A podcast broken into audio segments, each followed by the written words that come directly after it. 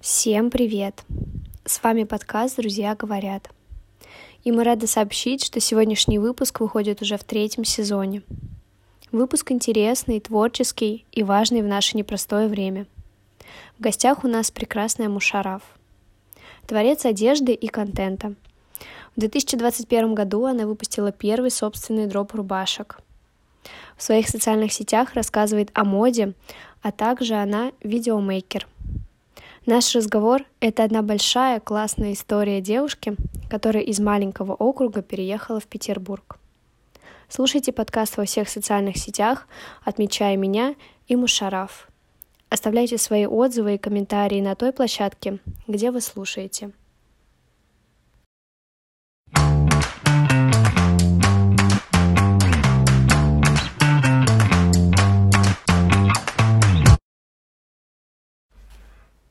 Наш сегодняшний выпуск мы записываем в непростое для людей, ну, в плане информационного потока и ментального здоровья время. Хочется переключиться и говорить о том, чем мы занимались раньше, чего хотим сейчас и как поддерживать себя в творческом плане. Сегодня у меня в гостях очень нежная, очень красивая и вдохновляющая Мушараф. Привет! Спасибо, что пригласила меня, потому что это очень приятно, что твоей личности заинтересованы, но в то же время это волнительно, потому что это первый у меня опыт такого рода, но я решила, что приму такую тактику, просто быть собой, потому что это, наверное, самая лучшая тактика вообще во всем. Я тоже хочу тебе сказать mm. сразу спасибо, что сегодня мы сидим за одним столом и можем поболтать, потому что многим сложно сейчас переключиться, вообще да, что-либо да. делать. Mm-hmm. И для меня это тоже очень большая радость. Да, живые вообще сейчас встречи — это вообще незаменимые, мне кажется, такие, как сказать, мероприятия в наше время, да, потому что просто когда общение в соцсетях, ну, это сложно, потому что нужен человек, живой человек, живое общение, это действительно помогает, когда тебе грустно, одиноко или тяжело, а сейчас мы сами понимаем, что всем как бы тяжело, да. Поэтому... Я думаю, сейчас мы и друг друга поддержим разговором, да, и да. тех, кто нас будет слушать. Ну и чтобы мы с тобой могли познакомиться и перейти к разговорам о творчестве и каких-то важных вещах, которые окружают нас, расскажи, откуда ты, чем занималась в детстве и в какой семье росла. Хороший вопрос, потому что это сейчас будут э, такие флешбеки в детстве, да. Ну, я вообще из обычной простой семьи, из семьи узбеков. У меня и мама, и папа узбеки. Они росли, э, ну, родились, росли, выросли в Узбекистане. Я тоже родом оттуда, родилась в городе Самарканд. Но по факту я там не росла, потому что мои родители переехали в Татарстан. Вот. И все мое детство, вся моя школьная э, жизнь проходила в Татарстане, в маленьком поселке с населением ну, 17, наверное, сейчас там тысяч человек, то есть это был такой поселок городского типа, очень маленький, ну, все мы знаем как бы проблему маленьких городов, и мне вот всегда хотелось вырваться в какой-то большой город, я всегда мечтала о Питере, вот, собственно, туда я переехала, вторая половина детства была тяжелая на самом деле, вот, в плане семьи, родителей, вот этих вот взаимоотношений, но давай о хорошем, а в детстве у меня была няня. Вот. Я не ходила в детский садик. У меня была прекрасная няня-татарка, благодаря которой, наверное, я и знаю татарский язык, хорошо его а, изучила, даже сдавала а, экзамен по татарскому. То есть не как все там в Татарстане, мы все сдаем экзамен в девятом классе. А я еще сдавала дополнительно. И настолько благодаря моей няне я хорошо знала татарский, что хорошо его сдала, и как, как и другие, в принципе, экзамены, но это вот что касается школьной жизни. И, кстати, если говорить вообще о том, какая я сейчас, мне кажется, отголоски моего характера и моих каких-то навыков, это все благодаря моей няне, потому что она учила меня вязать, шить, шить как раз одежду. Помню, мы фартуки шили, вязали крючком и спицами. Я помню, что спицами мне вообще не получалось вязать. Я прям психовала, и няня сказала, что все, это не мое. Вот тебе крюч... крючок. И я вязала сумки из крючков, всякие там чехлы для подушек. И мои, кстати, самые лучшие подруги в детстве это были бабушки. Не какие-то мои ровесники, а бабушки, то есть подруги моей, э, моей няни, да. Потому что абсолютно все детство, да, я провела с ней. То есть у тебя любовь к одежде, к вышивке прямо с детства? Ну, мне кажется, да, потому что моя бабушка, вот, ну, ну, я ее уже называла бабушкой, потому что это был уже родной человек для меня. Она была со мной до конца своей жизни, да, пока не заболела. И она и шила, и вязала, и даже аппликацией занималась. И мне кажется, да, вот эти все отголоски именно благодаря моей няне. А ты переехала в Питер, потому что учиться поступила? Да, да, я переехала в Питер э, поступать на учебу э, в университет технологий дизайна. Вот, на, э, в институт дизайн костюма. Я целенаправленно туда поступала, то есть я знала, что я хочу туда, именно в Питер, именно в этот университет. Поэтому, да, поступила благодаря участию в Олимпиаде с дипломами призеров и поступила вне экзаменов. И ну, вот на льготной основе, да, забыла, как это называется. А вот расскажи немножечко про путь, который ты преодолела, поступая, потому что, наверное, все-таки на дизайн нужно или какие-то рисунки, какой-то творческий а, конкурс пройти, помимо экзаменов. Да, э, как я знаю, а, при поступлении именно на мою специальность нужно сдать э, рисунок, живопись, а, историю, теорию ну, в общем, какую-то теорию, я уже забыла. Просто, знаешь, э, дело в том, что я поступала по льготам Олимпиады. Вот, я участвовала с 8 по 11 класс во Всероссийской Олимпиаде школьников по технологии, и дважды стала призером всероссийского этапа, то есть уже ну, финального этапа. И благодаря вот этим дипломам я поступила на бюджет, то есть без э, сдачи ЕГЭ и без сдачи вступительных вот этих экзаменов. Вот, поэтому на самом деле я точно не знаю, что сдают при поступлении в мой университет, потому что я просто пришла, вот, вот вам мой диплом, и все, я так и поступила. Но да, я знаю, что ребята сдавали живопись, рисунок, и нужен был хороший, конечно, уровень для поступления. И с этим, кстати, у меня были на первом курсе проблемы, потому что все в моей группе очень хорошо рисовали, потому что многие из них поступали именно по Олимпиаде, где э, нужны были навыки именно рисования. А я поступала по другой Олимпиаде, где э, упор идет именно на шитье, на вот эту техническую часть и на моделирование одежды. И живопись, признаюсь, мне на первом курсе давалась очень тяжко, потому что я просто пришла, я думаю, а как рисовать? А в принципе, когда ты приходишь в универ, тебя, можно сказать, особо не учат. Никто с тобой не сисюкается, потому что у тебя должна быть какая-то база уже, потому что вот ты поступил, значит, у тебя есть уже определенные науки. А у меня их особо не было, хоть я и закончила художественную школу у себя в городе, ну, в селе, да. Но мы понимаем, что уровень, конечно, университета и уровень а, сельской художественной школы. Это разные вещи, поэтому, да, мне было тяжело. Но потом я уже адаптировалась, я многому научилась, и уже все стало в порядке. Мне даже начали нравиться мои работы. И да, живописи у меня уже давно нет, слава богу. Вот, а в остальном с учебой, да, все в порядке. Так интересно, знаешь, перешли из детства, потом уже перешли сразу в университет, да. Э, проговорили твою жизнь. Очень интересно, mm-hmm. ты сейчас на четвертом курсе. Да, заканчиваю бакалавриат уже совсем скоро. А магистратура есть у вас? Ты да, конечно, пойдёшь? есть, но я не планирую поступать и идти дальше на магистратуру, потому что хочется уже больше развивать свое дело, работать на себя, и поэтому, мне кажется, лучше вот эти два года магистратуры я уже посвящу работе над своим брендом которую вот недавно буквально запустила, потому что это очень многоэтапный процесс, и ты каждый день каждому новому чему-то учишься. Поэтому, да, мне кажется, это даже в какой-то степени, наверное, объемнее, тяжелее магистратуры, потому что тут уже речь идет о заработке, да, о твоем как бы становлении, о твоей карьере какой-то дальнейшей. Вот очень классно, что ты перешла к бренду, потому что я хотела с тобой непосредственно о нем тоже поговорить. Да. Очень классное название SM. Да, запоминающее. Да, да, да. И вообще история и работа над созданием она дает толчок вообще в любом деле. Вот именно, знаешь, отвечающий на такой вопрос, почему нужно чего-то ждать. Собственно, так ты когда-то да, ответила да, да.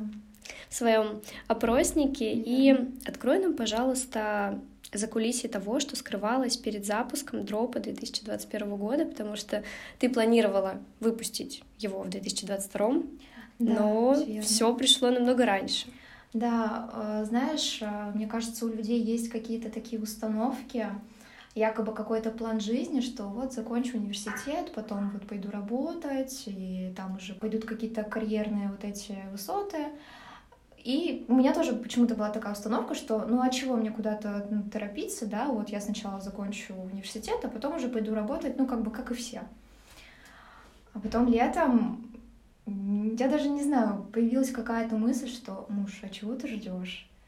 Ну, как бы зато, когда ты уже выпустишься с университета, у тебя уже будет какая-то база, какая-то основа, которую можно будет дальше уже лепить, и ты уже хотя бы примерно будешь понимать, как это работает. То есть, почему тебе нужно ждать окончания университета. Давай попробуем сейчас. И я даже не знаю, это просто вот будто по щелчку вот так получилось, я думаю, да, надо попробовать. У меня, не знаю, появился, может, какой-то азарт, или будто я как-то с собой поспорила, что давай, нужно попробовать, у тебя должно получиться, у тебя не может не получиться. И да, я просто решила попробовать и начала искать уже информацию а, там по производствам, по поставщикам. Уже думала, что я хочу выпустить именно в своем первом дропе. Рисовала эскизы, подбирала там ткани, и всякие вот эти вот основные моменты, которые есть э, в цикле производства. А что было самое тяжелое? С чем столкнулась? Мысли, страх. Самое тяжелое это, это, это твой страх. Потому что ты везде можешь договориться, ты везде можешь э, найти ответ и у кого-то поспрашивать, э, где-то поискать. А проработка своих страхов и вот этих своих мыслей — это наверное, самое тяжелое. Ну и говоря о страхе, тоже видела у тебя историю, связанную с этим. И остался ли еще вот тот самый страх, который mm-hmm. Был связан с созданием продукта, с э, монетизацией навыков, потому что ты раскрыла эту тему когда в блоге, мне mm-hmm. кажется, что люди все-таки, ну, они должны понимать, что с этим стоит, потому что у нас большинство думает, что если человек что-то создает, он ничего не боится, а вот так вот смотришь, даже сейчас, если пролистывать просто любые твои истории старые, то наталкиваешься на мысли и сразу становится интересно, а сейчас прошли ли эти страхи? Наверное, если исходить из моих э, самоощущений на данный момент — страха стало меньше. То есть я, потому что уже вижу, что мою одежду носят, мне приходят многочисленные отзывы, что а, мой продукт уникален, он классного качества, его хвалят, его носят, его любят. И я заметила, что некоторые люди видят мой продукт даже иначе, не так, как видела его я. Они якобы раскрывают его с новой стороны, и когда я смотрю фотографии, когда мне присылают э, как бы свои фотографии в моих изделиях, я думаю, вау, круто, человек увидел это совершенно по-другому, он носит это совершенно по-разному стилизуя, и это так круто, что твой продукт, он как будто бы многогранный, и люди действительно в нем заинтересованы. И страх после всего этого, он уменьшается, потому что ты видишь отдачу, да, ты видишь э, заинтересованность, и тебе от этого, конечно, становится приятно, у тебя повышается уверенность, и да, от этого, мне кажется, страх становится меньше. Единственное, я до сих пор понимаю, что опыта мне еще недостаточно, то есть мне еще нужно очень много работать, и это понятно, потому что это всего лишь первый дроп, только начало, и я понимаю, что будет еще много шишек, мне кажется, да, страха стало меньше. Уверенности больше, страха меньше. Но учиться еще есть много чему, да.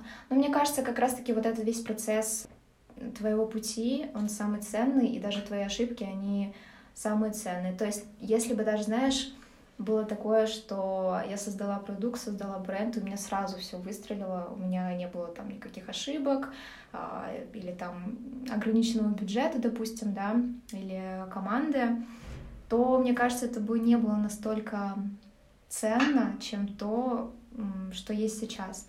То есть у меня, у меня на самом деле нет команды. Я все делаю одна, как бы при поддержке там своих друзей, своего молодого человека. И да, это трудно, когда у тебя нет команды, но, как говорится, все со временем. То есть ты даже думаешь о расширении? Да, конечно, конечно, такое будет, потому что в команду нужны таргетологи, специалисты, и там в будущем, э, когда будет уже там свой сайт, разработка сайтов или другие какие-то платформы, нужны менеджеры. Это все, конечно, планируется, да. Потому что любое большое дело должно делаться с командой, с дружной, сплоченной командой, где каждый хорошо выполняет свои обязанности, и от этого получается хороший результат.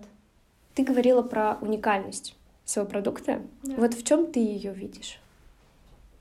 А, в отражении себя, мне кажется.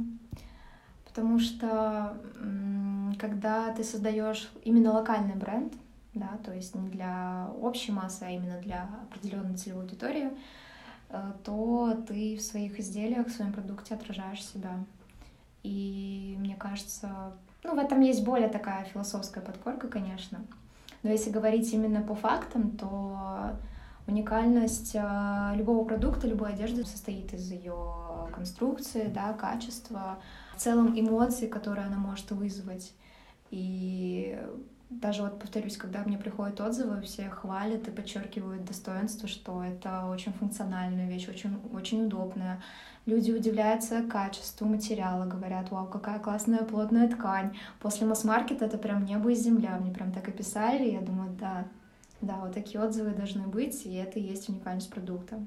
Сейчас это особенно ценно, потому что масс-маркеты нас покинули. Да, да, я вот только недавно думала, что сейчас, наверное, хоть российским нашим брендам и тяжело из-за вот этих всех санкций, что повысился прайс и цены на поставщиков, на производство, но, с другой стороны, несмотря на все эти сложности, сейчас есть хорошая возможность именно а, для наших локальных брендов российских так сказать, выйти на новый уровень, на новую ступень узнаваемости и в целом продаж. А что ты думаешь по поводу того, что, например, нужно развивать свой бренд не только в Инстаграме, да, но вот на сайте. Как вот быть сейчас тем, у кого только в Инстаграме? Если Инстаграм вдруг у нас полетит, что делать? Как себя вообще показать в свете? Ну, конечно, осваивать новые площадки. Ну, потому что Э, новые реалии — это новые условия, к которым нужно адаптироваться. Сейчас все переходит в ВКонтакте, да, в Телеграм, но, честно говоря, ВКонтакте, допустим, я не совсем понимаю, потому что там очень маленький процент э, целевой аудитории сидит, которая вот тебе нужна. Допустим, я бы даже не перешла ВКонтакте, потому что я понимаю, что моя целевая аудитория там не сидит. Я бы перешла в Телеграм. ТикТок, конечно, тоже была бы классная вещь, но тоже вот эти санкции по ТикТоку, но я думаю, что скоро их уберут именно по ТикТоку. Да, и есть какие-то обходные пути, конечно. И э, что я поняла, э, важный такой инсайт, так сказать, что э, нельзя зацикливаться на одной платформе. Ну, то есть мы не берем только один Инстаграм, да, нужно развивать и другие площадки. Независимо от того, ведешь ты бренд или ты ведешь свой блог. То есть я даже сейчас для себя поняла, что мне нужно вести не только Инстаграм, но и переходить э, на Телеграм, я дальше буду стабильно вести Телеграм, ну, по желанию, конечно. А, вот, а не уходить только с головой Инстаграм, потому что никто не ожидал, никто не думал, что с Инстаграм получится такая вот ситуация, да, потому что для кого-то это а, единственный вид заработка, единственный хлеб, и как быть вот этим людям, да, как бы. Вот, поэтому, да, нужно активно развивать другие площадки и повышать свою узнаваемость на других платформах. Я еще вот задумываюсь снимать на YouTube, Точнее, я уже, в принципе, снимаю влоги на YouTube. А, скоро должен выйти первый влог с дня рождения моего. И YouTube а, тоже хорошая площадка вообще для развития личного бренда. То есть ты хочешь вести личный конкретно канал? Да, личный канал, конечно. По бренду это все-таки более коммерческая такая деятельность, да. и на Ютубе ее особо не получится вести, мне кажется. Ну, мы не берем, конечно, в счет э, всякие креативные ролики, да, которые можно публиковать на YouTube.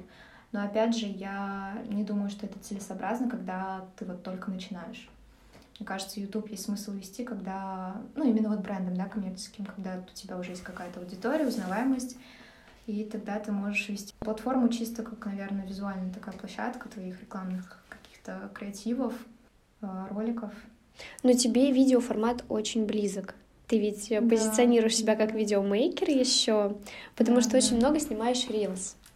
И mm-hmm. даже вот эти всякие фэшн-видео, которые ты делала, ну, так скажем, да, для съемок, для каких-то брендов ты снимала вот у тебя в Инстаграме. Да, я до сих пор снимаю. Я вот сегодня только буквально с работы, так сказать, с рабочей съемки, да, снимаю для магазинов одежды, для брендов. А вот подскажи, как сейчас в такое непростое время, особенно еще когда охваты падают, очень многие переживают за это, как справиться с этим, как продолжить и стоит ли? Продолжать публиковать Reels? Хороший вопрос. А просто знаешь, чисто для себя, если брать личный блог, то есть я всегда думаю с двух сторон, потому что я и сама как блогер, да, веду свой блог и развиваюсь в этом направлении. И еще с другой стороны, я как человек, который работает с блогерами, если мы берем бренд, потому что я с ними тоже сотрудничаю, отправляем свои, а, свой продукт, ну, как бы на рекламу, да, то есть я знаю обе стороны и всегда размышляю в двух направлениях. Если мы берем личный блог, то а, мне самой немножко даже сейчас тяжело принимать решения и думать, как мне вести дальше свой Инстаграм. Потому что охваты у меня сейчас тоже скачут. То есть один день все стабильно, как было раньше, другой день почему-то они низкие. И в целом я знаю, как а, многие мои знакомые тоже жаловались на низкие охваты, и в целом на просмотры, потому что уже большая часть людей ушло с Инстаграма в другие площадки из-за вот этих санкций, ограничений и просто уже всеобщего неудобства, так сказать. Вот, если брать именно себя, то я все еще не знаю, у меня нет никакого плана действий. Хотя у меня уже есть парочку рилсов, которые я очень хочу показать своей аудитории и как бы другим. Но пока вот четкого плана действий нет. Я пока что, наверное, в роли наблюдателя.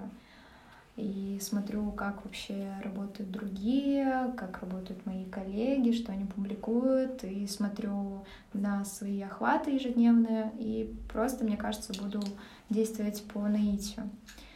Если говорить про всякие магазины одежды, бренды, то им, несомненно, нужен контент в любом случае, потому что а как у тебя пойдут продажи, как у тебя вот а, вообще продолжится твоя деятельность, если ты не будешь показывать какой-либо контент. Поэтому я даже советовала человеку, с которым работаю а, на постоянной основе, кому снимаю рилсы, дублировать вот эти рилсы, вот этот видеоконтент и в Телеграм потому что, ну, статичная картинка, она красивая, но я всегда за динамику. Я почему люблю видео? Потому что это динамичная картинка, и плюс там музыка, и это передает намного больше эмоций, чем фотография. Поэтому я люблю видео всей душой, и да, мне кажется, контент коммерческим брендом и аккаунтом он везде нужен. Где бы ты ни был, Ладно, не будет Инстаграма, но продолжай вести Телеграм, продолжай вести ВКонтакте, если это подходит под твои э, запросы, под твою целевую аудиторию, и дублируй все туда. То есть все-таки Телеграм стоит также продолжать вести. То есть многие думают, что это все-таки какая-то live страничка, то есть если нет Инстаграма, но в Телеграме будет да, что-то такое. Да, да. Я сама тоже веду его больше в live формате, потому что, наверное, туда и приходят как раз за live ом. Но коммерческий бренд априори не может быть live ом, потому что это уже э, другой стиль ведения, да, другое вообще поведение с э, людьми. И я, наверное, бы просто все миксовала. То есть э, live это может быть в формате бэкстейджей, то есть вы показываете, как вы действительно все снимаете, как вы а, создаете контент, снимая живые эмоции, живые вот эти переодевания, живых своих моделей, как это все работает со стороны, а не только вот на картинке в кадре. Вот, всякие рубрики можно прикольные придумать. То есть, э, да, я согласна, что Telegram это больше такая live, наверное, платформа, а, не считая всяких образовательных каналов, да. А, но на месте брендов и других вот магазинов одежды, аксессуаров я бы, наверное, делала бы так. Просто миксовала контент. То есть полезный, развлекательный и продающий. Ну вот что касается тебя, мне прям очень нравится за тобой следить в Телеграме, вот эти, знаешь, э, кружочки, которые постоянно рука трясется, потому что я иду на каблуках. это так, это так прекрасно за этим наблюдать, потому что ты вот видишь, вот человек идет, ты вот как будто идешь рядом с ним, и это классно. Поэтому, наверное, все-таки надо продолжать вести так, как чувствуешь, так, как хочешь. Еще мне было очень приятно, ты а, опубликовал новость, что идешь сегодня на подкаст, да, и да. ребята писали, что будут очень ждать. Да, Поэтому можем передать, да, им тоже привет. Да, я вас люблю. Хотела еще поговорить про Питер. Угу. Сейчас подумала об этом. Вот он для тебя все-таки является городом души, или сейчас уже думаешь о каком-то другом городе, может быть, о переезде куда-то? А на самом деле нет, вообще не думаю. Даже когда Многие, даже включая моих знакомых, начали говорить о переезде, даже, ну, о миграции в связи с э, текущими обстоятельствами. Я на секунду не задумалась о переезде. Потому что я люблю Питер, я люблю место, где я живу, и на самом деле я даже Россию толком не видела. Я не могу сказать, что я путешествовала по России, потому что это так и есть. И я хочу сначала, наверное, хотя бы узнать как минимум Россию, попутешествовать по ее уголкам, так сказать. А Питер я вообще обожаю всей душой. Я с 10 класса, даже с 9 хотела сюда переехать. И поэтому, да, мое поступление сюда — это полностью целенаправленное действие, и я очень рада быть здесь. Мне кажется, с каждым годом Питер для меня открывается с какой-то новой стороны, плюс это всегда новые знакомства, и ты всегда думаешь, вау, какие классные люди тебе встречаются в этом городе. Так что да, мне очень нравится здесь атмосфера, этот уют и в целом люди, которые здесь живут, мои друзья, которые здесь живут.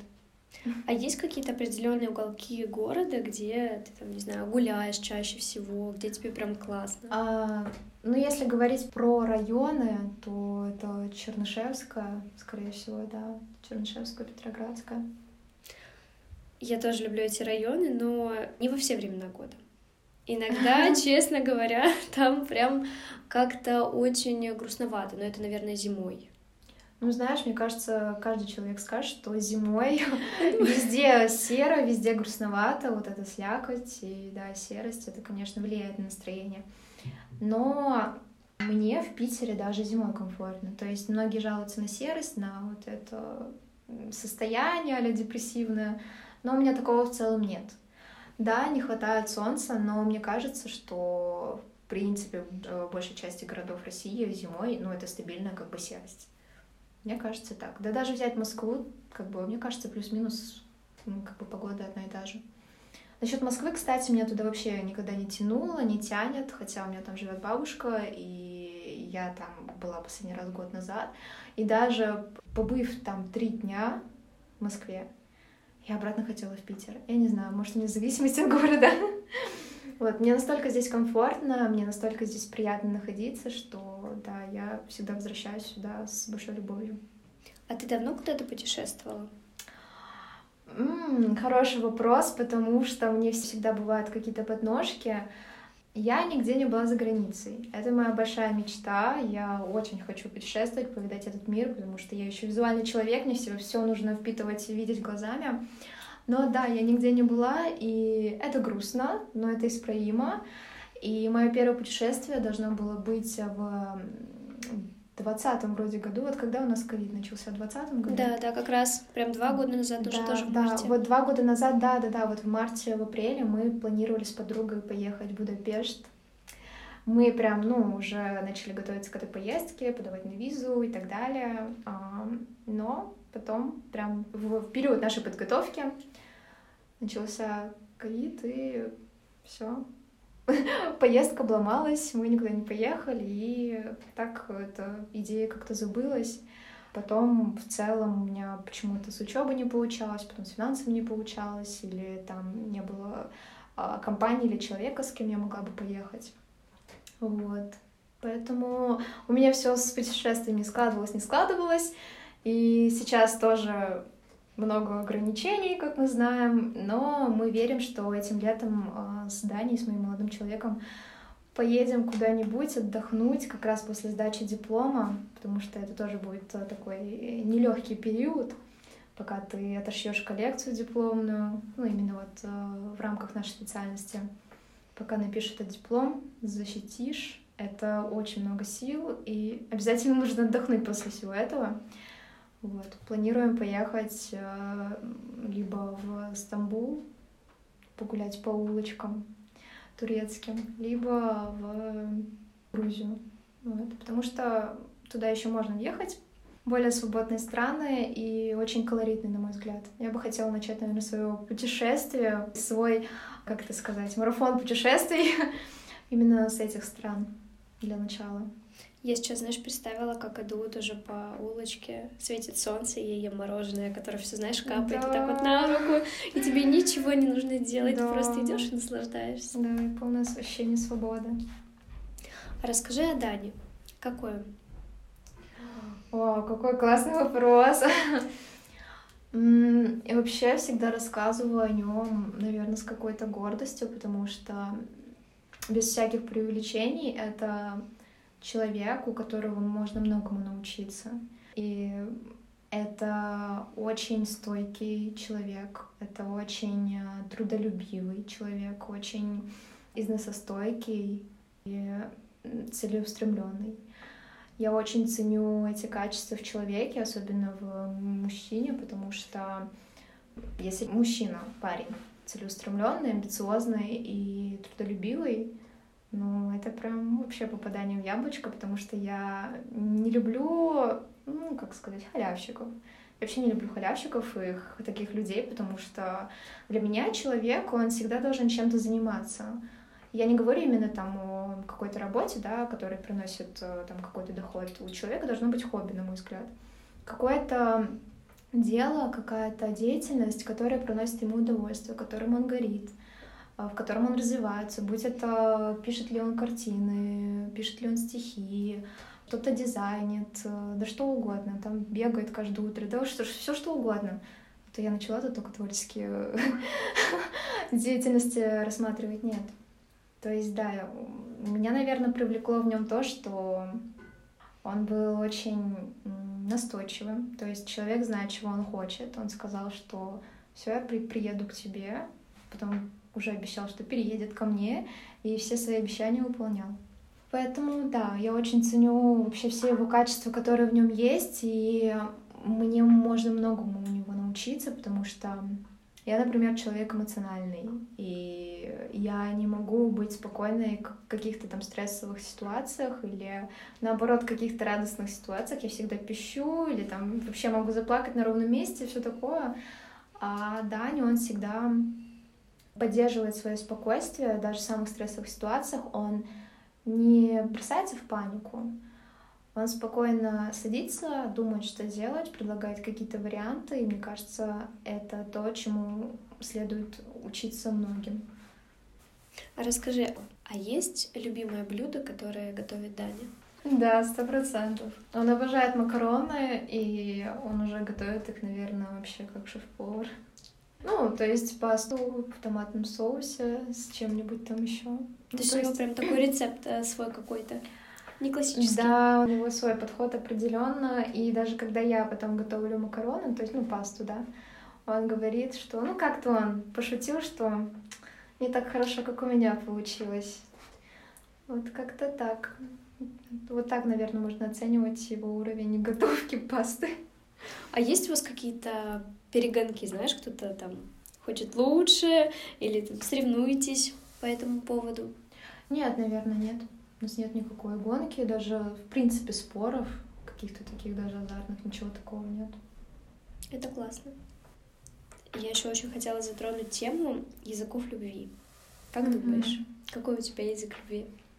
Поступки определенно. Поступки, действия, внимание.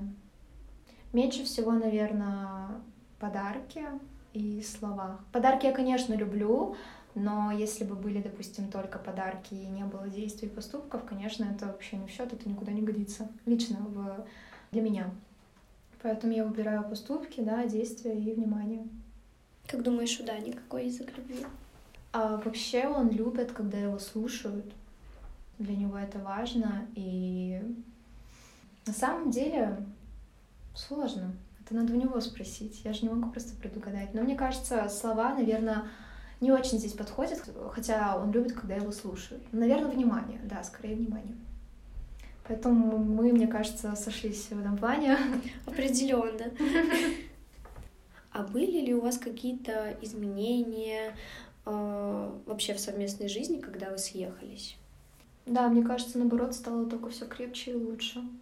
Потому что переезд это такое дело, ну, переезд, совместная жизнь это очень такое ну, интимное дело, да, потому что ты не знаешь, как э, это на вас скажется, потому что у кого-то это сказывается, наоборот, не самым лучшим образом, там в быту не сходятся, или характерами, или так далее. А у нас все наоборот стало даже еще лучше и качественнее, так сказать, в отношениях. Наверное, потому что мы умеем друг друга слушать и договариваться, но это даже больше наверное, заслуга Дани, потому что если что-то происходит, я могу спылить, отвернуться и, ну, как бы уйти, грубо говоря, на эмоциях, а он всегда берет все в свои руки, говорит, давай поговорим. Ну, то есть я говорю, у него есть чему поучиться, и иногда я думаю, боже, откуда ты такой взялся? Да, поэтому, мне кажется, мы умеем друг друга слушать и договариваться. Вот это вот мужская идеальная, наверное, такая черта, сторона, такое, да, да. нежели у девушек, потому что чаще парни такие, все, угу, все, и девушка, угу. давай, давай, давай поговорим, давай, все решим. Это очень здорово, угу. что у него можно этому поучиться. Мы с тобой поговорили и про творчество, угу. и про жизнь. Вообще а, познакомилась с тобой, надеюсь, познакомила наших слушателей с тобой, угу. твоих читателей. Что ты можешь сказать в конце о нашем с тобой разговоре? Это было очень искренне, тепло, душевно и правдиво.